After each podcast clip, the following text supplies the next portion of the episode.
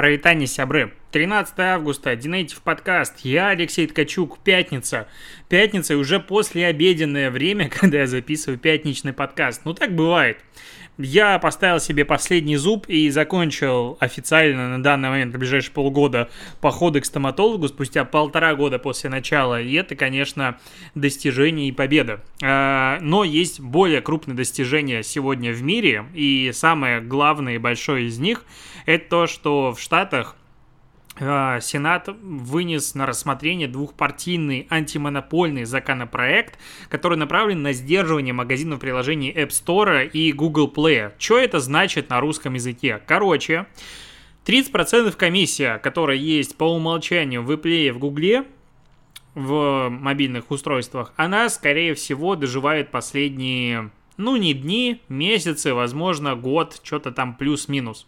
В чем идея? А, Штаты говорят о том, что любая компания, чей магазин приложений контролирует более 50 миллионов пользователей, не может принуждать разработчиков к использованию ее платежных систем. И что пользователям будет разрешена установка сторонних магазинов и сопутствующего софта, а разработчики смогут беспрепятственно выпускать в них свои приложения и платеж платформодержателям запретят использование закрытой информации для создания конкурирующих продуктов и обяжут предоставлять доступ к корпоратным программным функциям операционной системы. То есть, э, ну, это в большей степени все касается, конечно же, Apple, которые к своим аппаратным программным функциям не особо предоставляли доступ. Непонятно, как это скажется, отразится на том, насколько эффективно будет работать э, iOS дальше. Это, ну, это то, что последний год мы с тобой обсуждаем в подкасте и думали, ну, типа, изменится, не изменится. Apple не согласится, Apple согласится, но э, App Store и Google Play, они, ну, в принципе, Google ну, по-хорошему. И это касается вообще слабенько, потому что они все доступы и так предоставляют. Своим скудоумием я это понимаю, возможно, в каких-то нюансах ошибаюсь. А, отдельные сторонние магазины приложений ставить можно ты сколько хочешь, только, ну, как бы, бери, скачивай, ставь, и что хочешь там используй. Ну, как бы, все есть. И, ну, откровенно говоря, между нами с тобой, то когда вот я пользовался при, ну, а, Android смартфонами я не ставил себе какие-то сторонние магазины приложений. И это будет сложная история. Сложно будет убедить, допустим, пользователей Apple поставить себе сторонний магазин приложений и там скачивать какие-то приложения. Вот. Здесь еще интересно мне, что, опять же, читаю текст законопроекта. Любая компания, чей магазин приложений контролирует более 50 миллионов пользователей, не может принуждать разработчиков к использованию ее платежных систем. А, а Steam а какой-нибудь, э, не знаю, PlayStation или Xbox, а вот прочие такие системы, они тоже под этот закон подпадают или нет? Скорее всего, что-то подобное будет и изменяться, а, как мне кажется, и, ну, и это будет большое влияние на отрасль, и мы увидим с тобой огромные изменения. Очень интересно посмотреть, что будет дальше. Сорян, что-то у меня голос подсел. И, возможно, вот это вот не то что разделение, но регулирование будет иметь такое же значение, как этот Staten Oil, э, Staten Oil или как она называется, компания, которую распилили, которая занималась э, нефтедобычей в начале 20 века в США. И это будет один из примеров такого качественного и правильного антимонопольного регулирования. По поводу вообще регулирования много новостей появляется в последнее время. Я не все из них тебе зачитываю, но вот а, тоже такая важная достаточно история что в Великобритании продолжается дело по поводу, ну, точнее, расследование дела по поводу Фейсбука, то, что он нарушил конкуренцию, когда купил Гиффи ну, сервис Diffy с дивками, э, Facebook его купил а, больше года назад, в мае 2020 а, года, за аж 400 миллионов долларов. И когда он его купил, а, ну, типа, не все поняли, что будет происходить дальше, потому что Diffy предоставлял свою базу дифок огромному количеству сервисов, прямых конкурентов Facebook в том числе, ну, и планировал зарабатывать на рекламе. И из-за того, что, как бы, ну, они планировали зарабатывать на рекламе, Facebook зарабатывает на рекламе, они его купили, купили, таким образом а, устранили конкурентов, бла-бла-бла, за уши что-то притянут, и в итоге может оказаться так, э, что все-таки их разделят, и сделку, а, что не дадут ей совершиться, при том, что еще пишут о том, что вот эта покупка, слияние может привести к тому, что Facebook либо удалит DIV-файлы с конкурирующих платформ, либо потребует больше пользовательских данных для доступа к ним. И чтобы этого не произошло, вот как бы идет антимонопольное расследование. Facebook, конечно, с этим не согласен, но как бы тебя и не спрашивали. А, еще по поводу Facebook. Большая новость, что Facebook представил три новых а, своих разработки для повышения конфиденциальности рекламы. А, так, как бы объяснить про них, а, чтобы самому понять в процессе объяснения и не было слишком сложно. Первое называется мультипати а, компьютер Computation, Computation, Multiparty Computation, как-то так это называется. А, что за фигня? А, короче, разработка позволяет двум и более организациям работать вместе, сравнивать данные, получается, как я понимаю, на стороне Фейсбука, при этом не передавая их друг другу. Соответственно, как бы пользовательские данные получаются, опять же, я могу чуть-чуть ошибаться в сути дела, остаются в условно неприкосновенности, Facebook гарантирует, что все будет хорошо, а при этом будет а, обе организации, которые вот используют эту технологию, будут понимать, как реклама работает, при этом не будут отдавать полный набор данных друг другу. Вот такая вот э, история.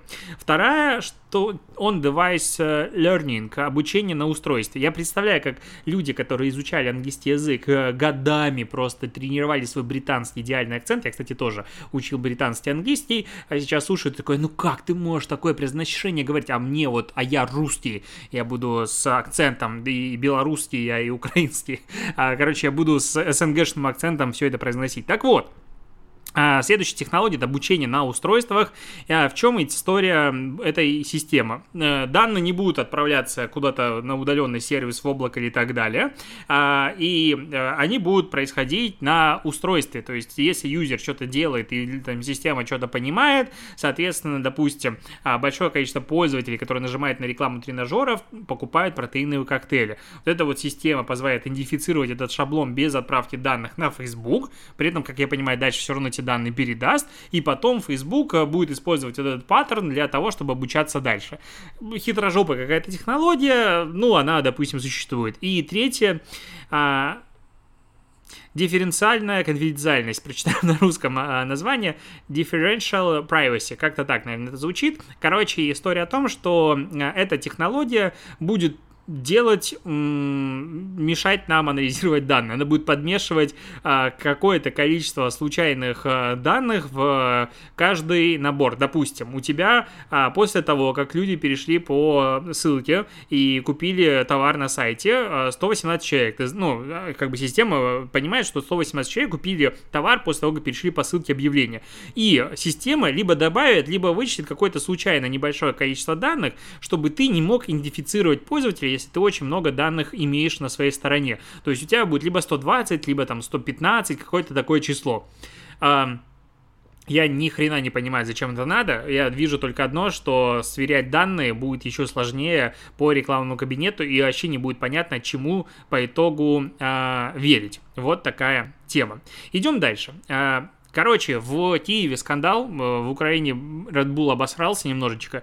Я к Red Bull начал испытывать нежные чувства, опять же, после Формулы-1, после того, как они конкурируют с Хэмилтоном. Но это до следующего года, ладно. Не буду вдаваться в детали про Формулу-1. Новость обсудим рекламную. А, напротив, точнее, на самой Софийской площади, это в центре Киева, там брусчаточка, все дела, красота, напротив а, храм такой голубенький, синенький, по по-моему, как называется, украинская барокко, а, такая стилистика. Я просто там был как-то на экскурсии, мне все это рассказывали. Красота неописуемая, все в золоте и так далее. Места восхитительные. И на этой площади а, две машины Red Bull Racing решили провести дрифт. И типа все снять красивенько, как Red Bull любит.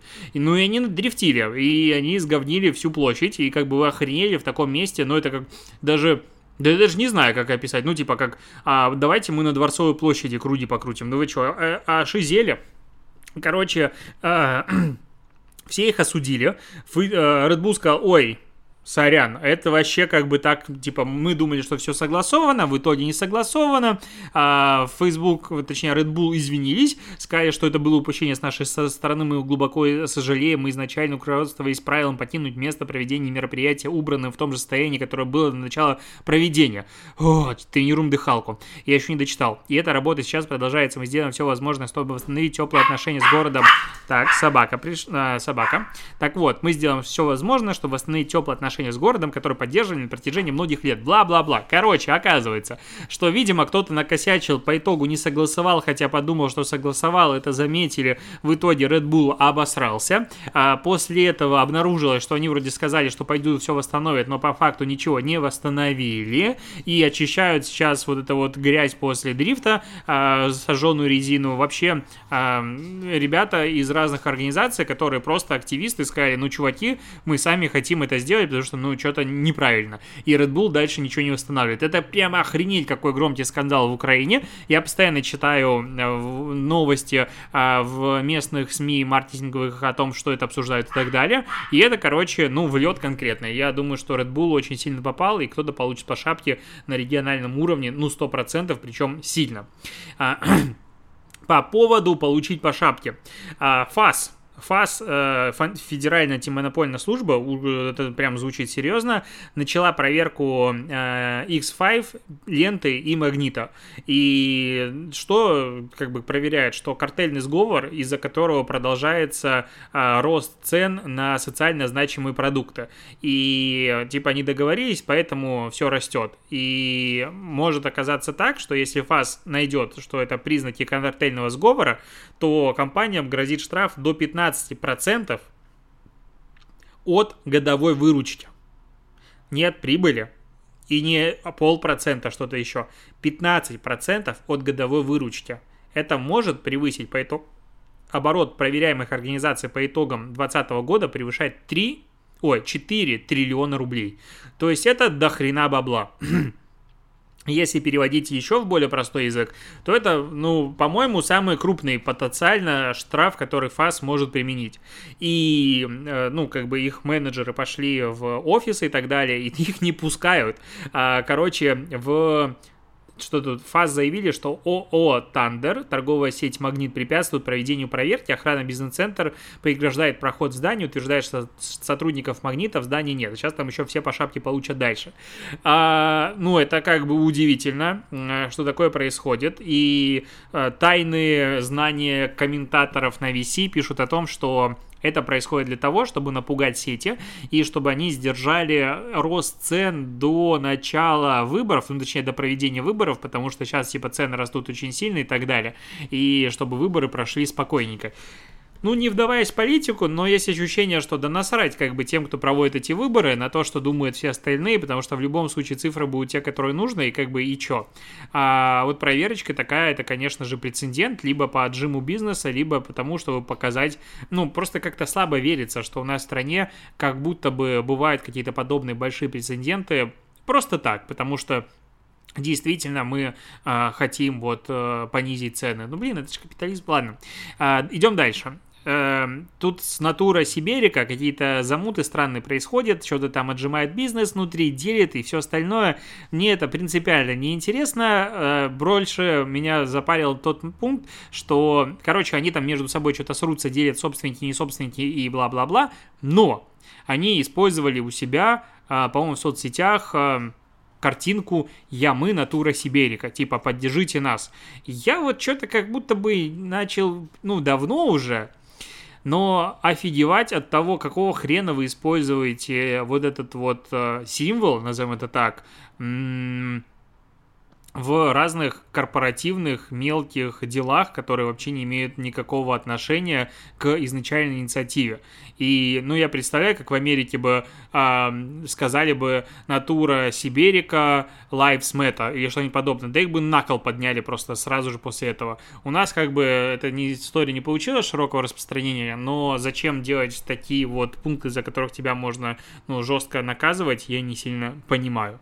А, Рибак продает Adidas, точнее, странно я сказал, Adidas продаст, э, продает уже Рибок за 2,1 миллиарда евро какой-то маркетинговой компании ABG, а, потому что Рибок в заднице не сильно хорошо продается, и в 2016 году вообще было все у них плохо, в 2018 году бренд стал приносить прибыль, но Adidas задолбался с ним а, мучиться и в итоге продает. Купил он его за 3,8 миллиарда еще в 2006 году, а сейчас за 2,1 продают после многих лет убытков. Короче, бизнес очень-очень эффективный. Что тут еще а, сказать.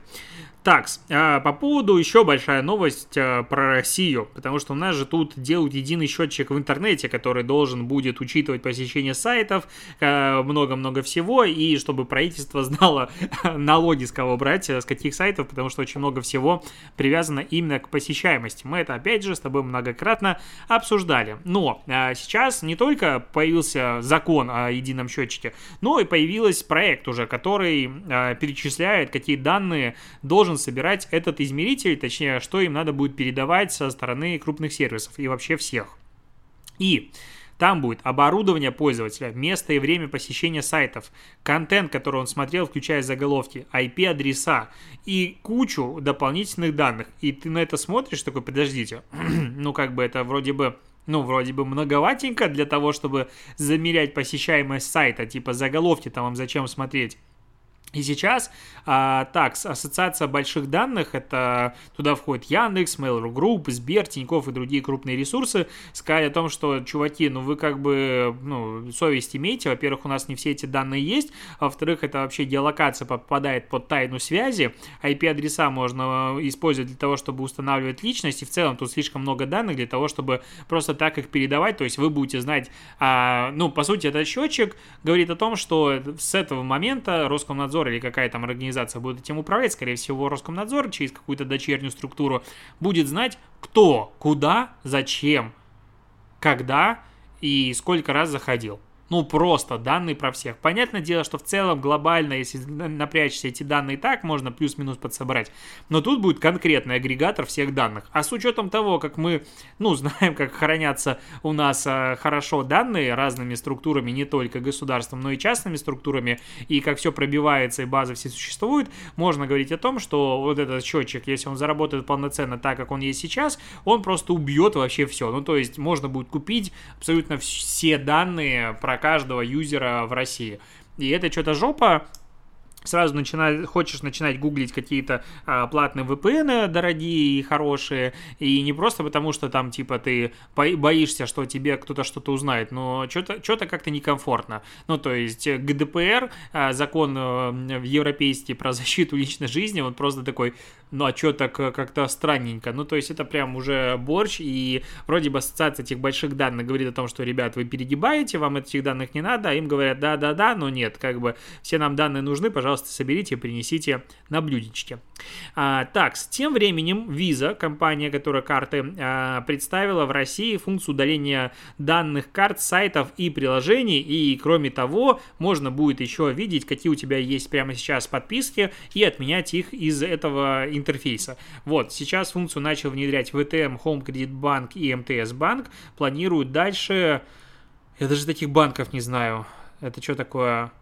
А, СКБ Банк, Росбанк, ПСБ, Уберир, Дом РФ и прочее.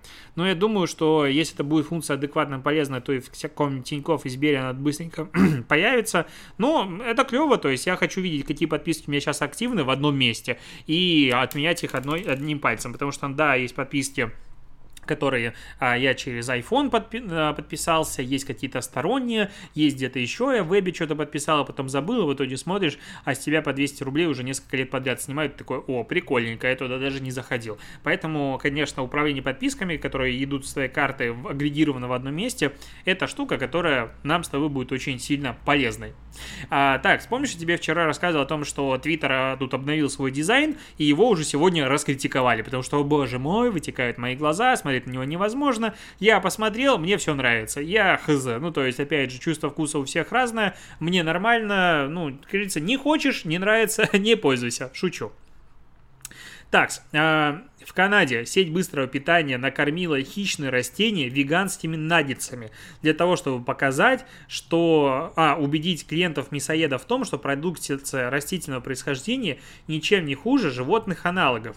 И там взяли вот эти вот, э, как они называются, растения, которые, ну, ну, как они называются? Ну, короче, вот такие, которые мухоловки или что-то типа того и им э, вот, типа в пасть положили пинцетика маленькие а, кусочки вот этого растительного мяса, и они захлопнулись. Я такой, и чё?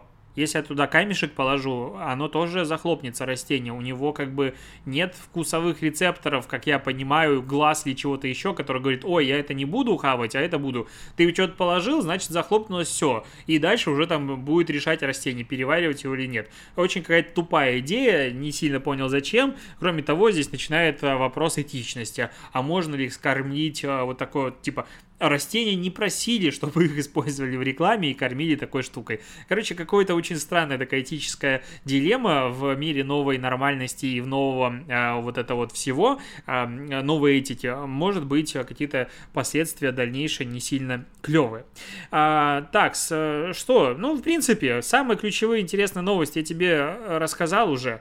А, вчера обсуждали в телеграм-канале активно у меня там больше сколького количества комментариев, там больше 150 почти комментариев по поводу того, нужно ли снижать зарплату на удаленке или не нужно, отвечали и собственники бизнеса, и сотрудники, и есть итоги. А, я сделал опросик, в котором принял участие почти 2000 э, человек, и ни один работник, ни один не написал о том, что э, я работник и считаю, что нужно снижать зарплату, потому что так удобнее э, работать из дома а, при этом ну, голоса работников разделились между собой. Большая часть считает, что зарплату менять не надо, потому что, ну, как бы, я сделаю столько же работы, сколько и раньше, почему мне надо изменять зарплату? А часть сотрудников, ну, там, хочет повышения, ну, потому, понятно, что мы все, в принципе, не против зарабатывать больше, потому что у компании ниже издержки, там, типа, офис не надо снимать, э, печеньки покупать и так далее.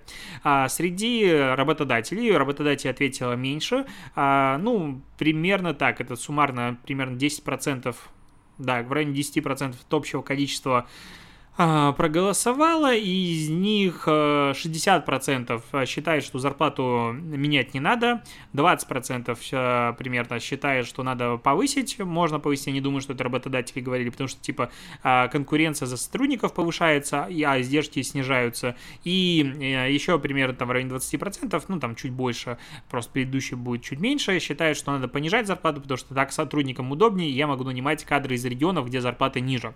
А Я считаю, что эта тема реально реально очень крутая, интересная, ее надо обсуждать с HR, собственниками бизнеса и так далее, и я прям вижу идею для э, подкаста «Продажные блогеры», в котором мы это все и обсудим, пригласив каких-то э, ребят из диджитала, и, возможно, из других областей, которые как раз над этим вопросом бьются и прямо сейчас думают. Такая дискуссионная тема, хочется в ней разобраться, потому что ГОСы, как оказалось, уже предлагают снижать зарплату, и много людей написало в комментариях о том, что там мне снизили зарплату на 20%, чтобы людям, которые работают в офисе, не было обидно. Вы что, охренели? Ну, то есть я вообще этого прикола не понимаю а, и считаю, что снижать зарплату точно не надо. Это мой принцип, я про него буду дальше рассказывать. На это все. Тебе клевых выходных. Услышимся с тобой в понедельник. Покеда.